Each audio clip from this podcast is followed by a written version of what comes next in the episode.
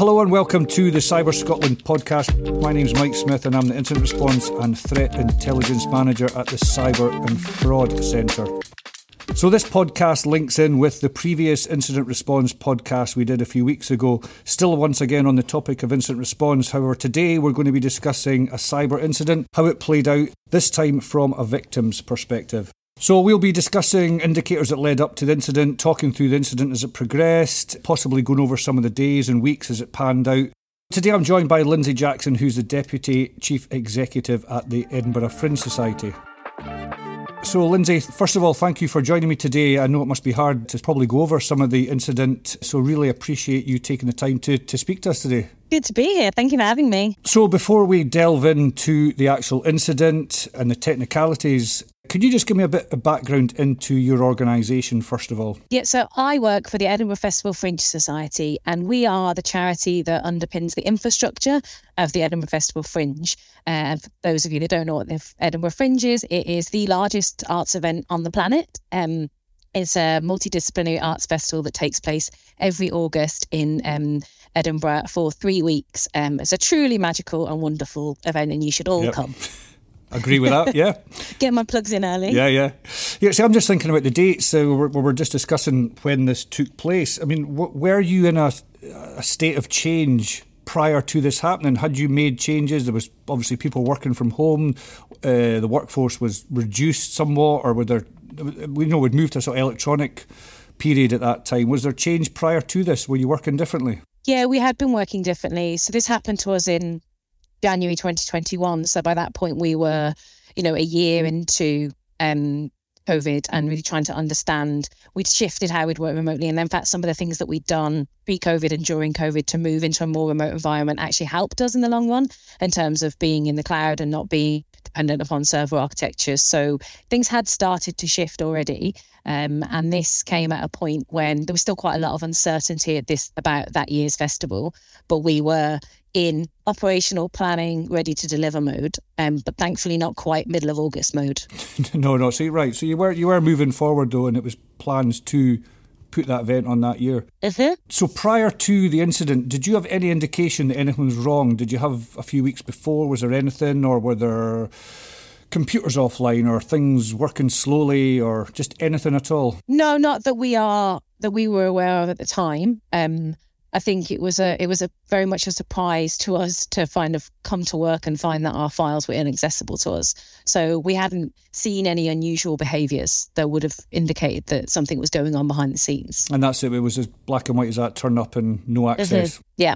Okay, so in relation to that, the incident, uh, can you just describe how it played out, and well, in fact, how did you feel when you when you heard about it? Oh, it was a fun day. Um, so the team arrived, some of the team arrived at their desks, um, either in person or remotely, to find that everything on our shared network drives was inaccessible to them and had been replaced with a README text file. Uh, I got a call from our IT team, who are partly internal and partly a third party supplier, sort of indicating that maybe something had happened and they were investigating. And it sort of snowballed from there. So at the start, it was like, oh, okay, you know, things happen. You're just expecting it to be one of those one of the mill things. And then within sort of an hour, uh, an hour and a half, it was really clear that it was quite serious and that um, they they managed to um, infiltrate the whole system. So at that point, uh, everybody stopped doing whatever they were doing and focused their attention on trying to understand A, what was happening to us, and B, what we needed to do. I think we were all I don't think we knew quite what was happening to us, but we all knew it was pretty serious and that it required a pretty um, all hands on deck immediate response. Yeah, and you mentioned there that there's a message on the staff screen. So I mean that that was I mean the staff at that point knew what was going on. It wasn't like you, you know you could deal with this at an executive level, but you know everyone knew from the start. Then yeah, it was. Um, well, it, the impacts, I suppose, sort of jumping about a little bit. The the things that weren't impacted were very much externally focused, like ticketing, registration, um, mailing, marketing, all of those sorts of things. They were they were um, very well protected from this. But the, the main impact of this attack on us was on our operational files. So we were moving into the Office 365 environment, uh, but we still had a sort of legacy physical server. So all staff trying to log into the VPN, all staff trying to work at home and get into files that weren't in those cloud based systems were like, nope, you can't go anywhere. Yep. And of course, the first thing we did was sort of switch everything off because we didn't want it to get any worse than it already was. So the the initial instinct, which was right now, let's just start turning things off. That that got pretty um that that got pretty urgent pretty quickly. How far into the transition from legacy to cloud were you? I mean, did you have access to part of the stuff you were needing to to, to continue working or so largely uh, the teams have done a great job of moving um, operational files for the previous year and the year that we were in to teams and sharepoint and all that microsoft products so a lot of that was quite um, accessible. We we were, I'd say, we were probably about three quarters away through the current operational, and we hadn't really started to think about how we might transfer over archive and legacy and historical data. So we'd made quite a lot of progress in the day-to-day running of the charity not right. being on a server in our in our server room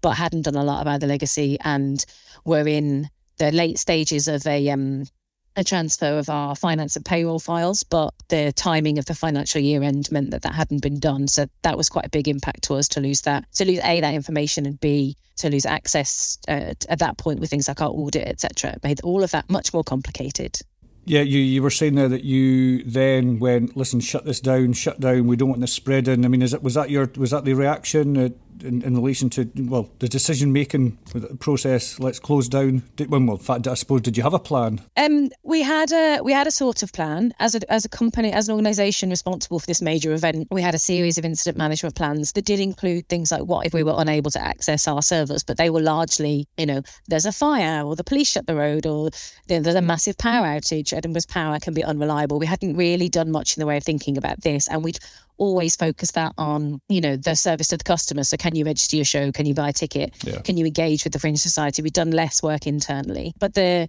the instinct was that there was clearly a um, there was clearly uh, malware in there, and to switch off all of the affected servers was the first instinct, and then that then had knock on effects like oh our phone lines were on voice over IP, so they suddenly vanished, and so then the the IT team focused on putting fixes in place of the things that we'd switched off while we focused on trying to understand what was going on and what we might do about it. Yeah, well, you mentioned you mentioned the public and the ticketing. Well, in fact, a minute ago you mentioned the uh, you know, payroll, etc. Was ticketing, was the public side still up and running, or was that down for a for a period as well? No, there was no interruption to anything publicly facing. Um, I think maybe our phone lines weren't operational for about an hour. As an organisation who process a huge amount of um, financial transactions, and obviously our pri- our primary purpose is to help artists and audiences register their shows and buy tickets. We'd done a huge, quite sophisticated amount of work in protecting those and ring fencing those. So we had considered cyber resilience and cybersecurity in those areas. So thankfully, none of that um,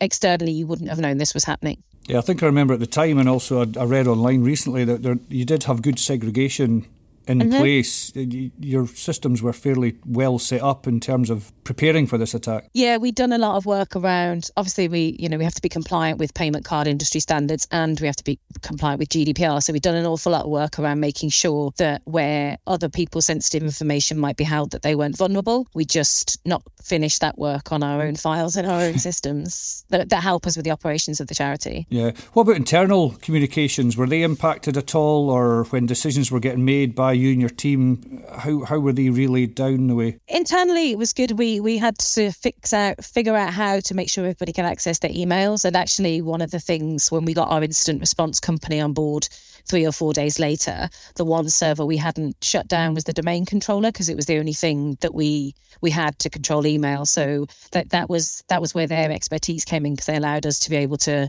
switch that off but maintain email correspondence. So actually it was it was good even though everybody was was working at home. We i mean in the first instance i think uh, two days after it happened we pulled everyone together to sort of tell them what was going on. We'd sent them all an email explaining that uh, there'd be disruption and that this was happening and then we just kept them up to date. And one of the reasons that we kept them up to date is the most sensitive data on those files that could have been subject to a data breach was their data yeah. as employees. So that was really important that they understood what we were doing and why and what was happening to us as an organisation. Oh, you've actually you just went in there mentioned after a couple of days that you had you know you were having meetings and you were relaying information to them. I was going to one of the questions I was going to say, well, what were the timescales involved in this? How did it play out in terms of incident to incident response company to you know just moving forward? I mean how, how, how long do you think it got to recovery? It was um, as i think most crises are it was incredibly quick and then incredibly slow. So incident incident reported at sort of you know 10 o'clock on a tuesday morning. Um,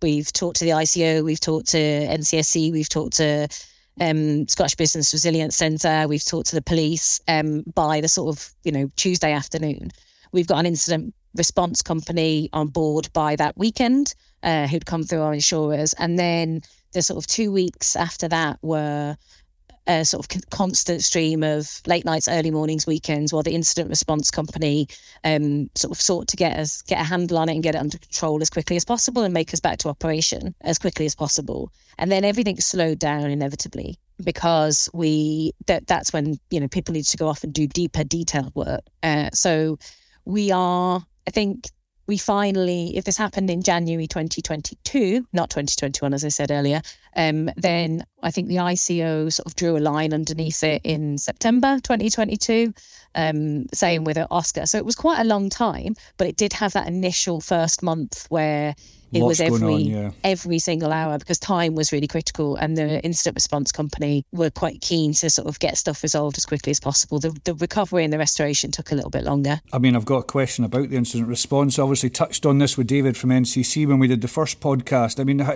how, can you just give us an idea? Your you, in fact, you mentioned there that this was allocated. The, the incident response kit was allocated through your insurance company. That was one of the chats we had. You know, it was. Do you do you have a retainer? But you obviously had cyber insurance where uh, they were allocated you probably had legal representation allocated as well. How how did yeah how did that go? So the conversation with our insurer, we did have cyber recovery insurance, uh, not very much, but a little bit.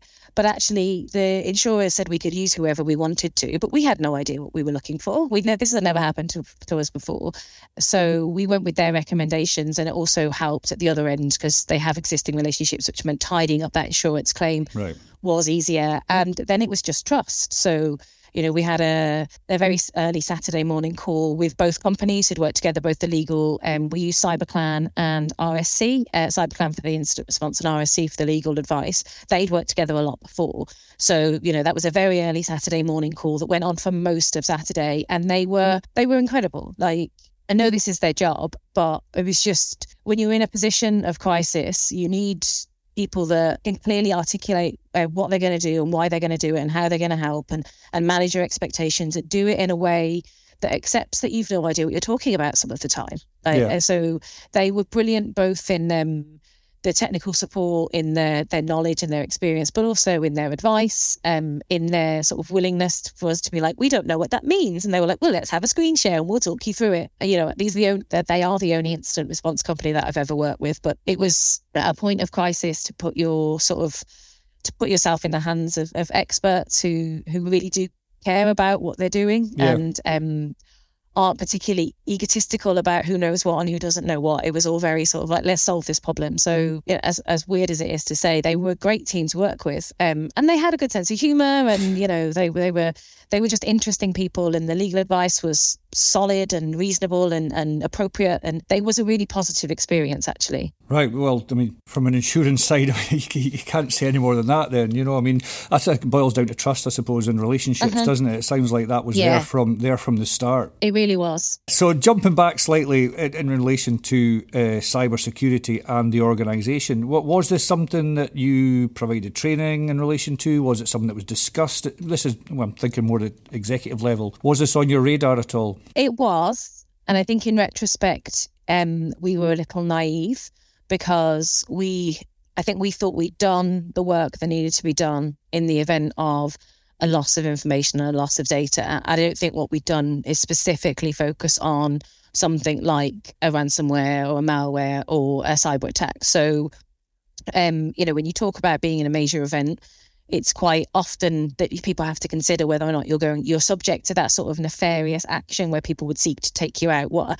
what i think the most surprising thing about this was just how ordinary it seems to be. And it, i don't even think it was about us as an organization. Uh, so we were naive in thinking that we might be the subject of something like this because uh, who would want to who would want to attack the fringe? And it, it doesn't actually matter whether or not we're the fringe. We're just the charity that they found a vulnerability with and attempted to exploit that vulnerability. So, and were, were there any negotiations? Did you make contact with the people that had hacked you at all, or, or did uh, your IR company?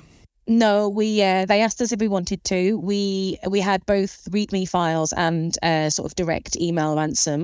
Um, and to be honest, it didn't really even cross our minds. Um, And the police's advice is obviously, you know, if you if you if you negotiate with them, then you're funding you're funding them to do this further. But as a charity responsible for other people's money, it would just I think it would be really weird for us to then be like, okay, we're going to fund cyber terrorism. So it, we didn't even really cross our minds at an executive or a board level that we would pay the ransom. Right. Okay. No, just wondering. I mean, you obviously you've got the insurance company there, and you're kind of being guided by your legal team and by your IR company. And I know you said that the police said, you know, don't go funding organised crime, etc. But sometimes there may be a different angle. There, may, you know, you know, it's all depending on what your guidance is at the time. Yeah, there's something really. What was quite interesting about it, uh, particularly I guess for a charity or a third sector organisation, is the legal advice was really clear that for some companies they just want this dealt with and put away. And I think the the police were quite clear on that. That you know you don't have to report these things as a as a crime, and you don't have to support trying to understand how people do this. But from our point of view, we were so grateful to um, the signposting that was done to us of other companies that had been this. So the Scottish Environmental Protection Agency obviously had a major incident and it cost them hundreds of thousands of pounds being able to have read their incident and, and learn from that and understand and take guidance from how they were articulating things. And then the chair of our board and our board more broadly were very clear that this would not be a secret, that we would be really clear and straightforward. We would keep a good, clear action of um, log of what we'd done and why, and we'd be fairly over about it um, and its impacts because you know we ultimately we've been the victim of a crime. Yeah. So uh, and within that if we if we can help others like us not find themselves in this position then we should do that which is why i'm here talking to you. Because if if other people can learn from our stupid mistakes then you know i wouldn't wish this on anybody. No. so if we can help. So in terms of the hack itself or in terms of the data that was take or encrypted in the first did it appear online at all or was there any obviously there was staff. You said it was there was staff mm-hmm. data. Etc. Do you know if that was that posted anywhere, or was it just the ransom note that you had to deal with, the ransom that you had to deal with? So CyberClan did a huge amount of work on trying to understand the flow of information and. Um, the transfer of data. So they were very clearly able to evidence the point at which encryption took place, but very but were not able to evidence um, any sort of data transfer back out none of that data ever appeared on the dark web or on any, uh, you know, various agencies set up searches um, against certain keywords. Uh, I think we were slightly, I mean, if, if it's possible to be fortunate in such a circumstance, in that this coincided with the start of the war in Ukraine. So there was a sort of element of um, the cybercrime community within Russia and Ukraine and actors acting amongst themselves in a sort of. Uh, so I think None of it ever became public, and right. we were able to say with reasonable certainty that that data had, was never actually extracted; it was only encrypted. Right. So there was a then, as you say, there was a shift in direction essentially with, with the changes in Ukraine, etc. So. Uh, I'm going to ask. I'm going to use that word hindsight here, which uh, you know it's not always fair. But is there anything you would have done differently? It's, in fact, listening to you now, it sounds like in terms of a ransom incident, it actually played out quite well. You had good segregation on your systems, your IR company, your representation was excellent. But you know, is there anything you could you would have done or you could have done differently since you've reviewed? I mean, you've taken since you've reviewed things. Yeah, definitely. I think some of our points of failure in this process are we should have done more around multi factor authentication on things like your logins to Teams and VPNs and various other things. The security on them was good, but could have been better. Um, we sort of didn't want to inconvenience people in an already inconvenient time, but actually, since we've introduced it, it hasn't been that much of an inconvenience, and people have have got good hygiene factors around that. We definitely, definitely should have tested our both our backups and our our tape and our cloud-based backups because both of them failed, which means the files that were encrypted are completely lost to us. We we've not been able to restore any of those, which is largely sort of archive and historical information. So we definitely we had never got to the point of testing a roll down of that or testing those tapes effectively, and uh, that was a that was a schoolboy error. Yeah. If you're going to make backups, you should definitely test your backups. Were they encrypted or just not usable? So the cloud backup had backed up the encrypted files, and the tape backup, the tapes were just corrupted and, and unreadable. So we sent them off to a company, and they were like, "No, these tapes are old right. and bad, and you shouldn't have used them."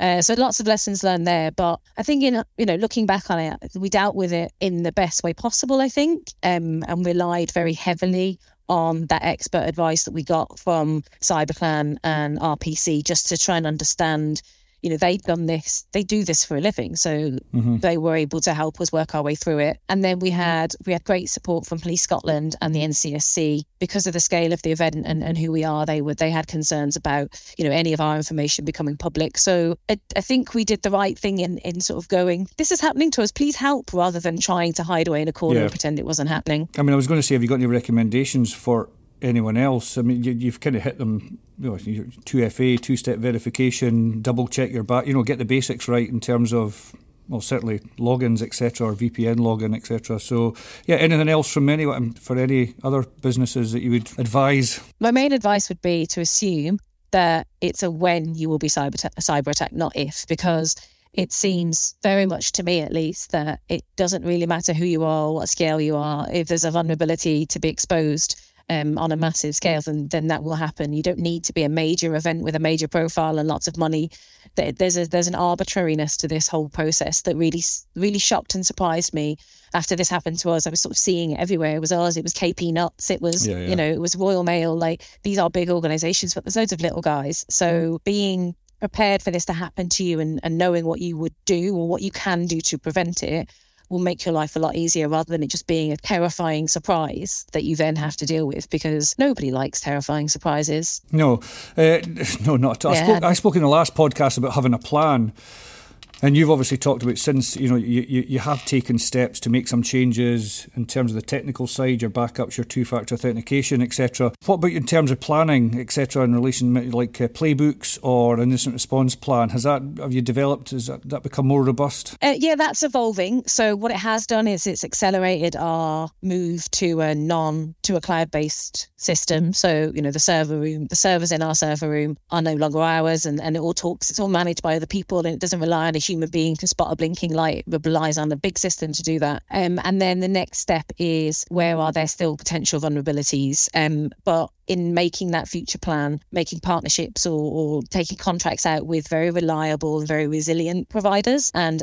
certainly in the first year or two, sort of over monitoring and over protecting our systems uh, mm-hmm. uh, because you know once bitten twice shy so it has evolved our planning but what it's done is it's evolved our planning to take out that responsibility for us and to contract in that responsibility from somebody else which actually is no more expensive, which is another issue. It's no more expensive than the cost of what we were running before. The the, the cost barrier, the hardware, yeah, yeah, yeah. The cost barrier for us was always the transition, and this forced the transition, and we had no choice but to find the money to do that. But actually, the running and the operational costs are as uh, sort of as reasonable and as effective as they were before. So if you can find the money to make the jump, then once you make the jump, it won't cost you more. In fact, it probably costs you less. And what about testing these plans? Have you got any idea or any plans for running days or testing testing out your systems and what it is, what changes you've got? Exercise, well, essentially exercising, exercising what you're talking about. Yeah, I mean, every year we tabletop the fringe um, and run through various scenarios. You know, a building falls down, something, a terrible media scandal. Uh, and I think this thread will come into that a little more. Not that you want to relive it again, but. no,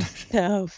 But it is useful to interrogate and to check. Um, and the other thing that we've been able to do is um, SBRC, who have a um, different name now. Cyber and Fraud Centre Scotland. Thank you. Cyber and Fraud Centre Scotland uh, do um, offer to third party or third sector organisations a sort of vulnerability um, penetration testing service as a as a way. So we've enrolled in that, which I think will help us identify if there's any any holes in yeah. our plan and there's any holes in our structure. So it'll be a mix of us working t- tabletop testing scenarios, but also allowing skilled uh, good people to try and break their way in and see if there's any vulnerabilities remaining. So I'll keep you updated on that. Yeah, brilliant. Right, Lyndsey, I really want to thank you for taking the time to speak to us today. As I said earlier, uh, it must be, know, I've got tough here. It must be absolutely horrible uh, having to relive some of this, some of the stuff that you went through, the processes, the pain, etc. So I'm hoping that some of the, the, the content we've covered today will, will help organisations and listeners out there.